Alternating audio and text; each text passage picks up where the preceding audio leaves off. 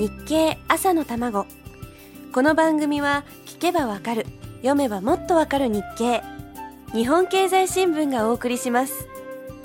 おはようございます。林さやかです。11月9日は119番の日。すごく大事なものなんですができればお世話になりたくない番号ですね。さて先週中途半端なところで終わってしまったのが貧困率の話題。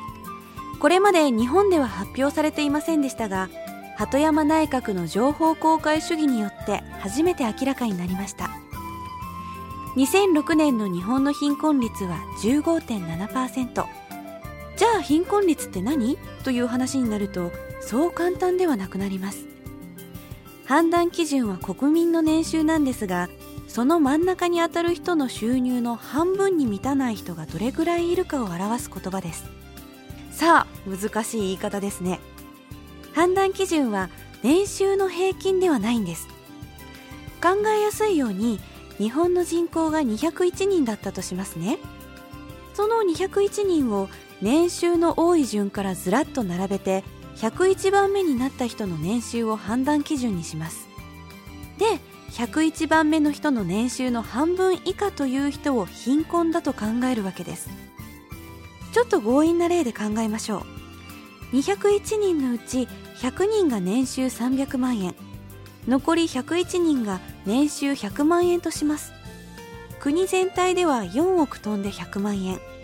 この場合真ん中の人は年収100万円になりますから数字の上ではこの国に貧困な人はいないことになります。ところが1人の人が頑張って働いて年収100万円から300万円になったとしますね。その分年収300万円の人が2万円ずつ収入が減って298万円になったとします。